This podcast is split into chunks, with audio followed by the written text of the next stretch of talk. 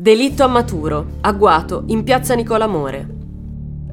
Nel 1982 Antonio Ammaturo è il vicequestore a capo della squadra mobile della questura di Napoli. Ligio al suo lavoro, tratta tutti i suoi interlocutori allo stesso modo. Non importa se le sue indagini vertono su un pezzo grosso della politica o un boss della camorra. Buona parte del suo tempo, comunque, il vicequestore lo dedica alla lotta alla nuova camorra organizzata e alle inchieste sul suo cruento boss, Raffaele Cutolo, che non sembra vedere di buon occhio quel tanto zelante poliziotto. A Maturo sembra infatti darsi troppo da fare e questa attitudine non piace neanche ad alcuni servitori dello Stato che non disdegnano di avere rapporti con i camorristi. La sua carriera viene così stroncata il pomeriggio del 15 luglio 1982. A Maturo e il suo autista vengono freddati da numerosi colpi di pistola sparati da alcuni killer che lo attendevano sotto la sua abitazione in piazza Nicolamore. I suoi assassini lo pedinavano già da tempo e non tardarono a rivendicare l'omicidio, che presentò però un colpo di scena. I killer non appartenevano infatti alle fila della nuova camorra organizzata di Raffaele Cutolo, bensì alle Brigate Rosse, che si imputarono il delitto dell'uomo che definirono massacratore di proletari.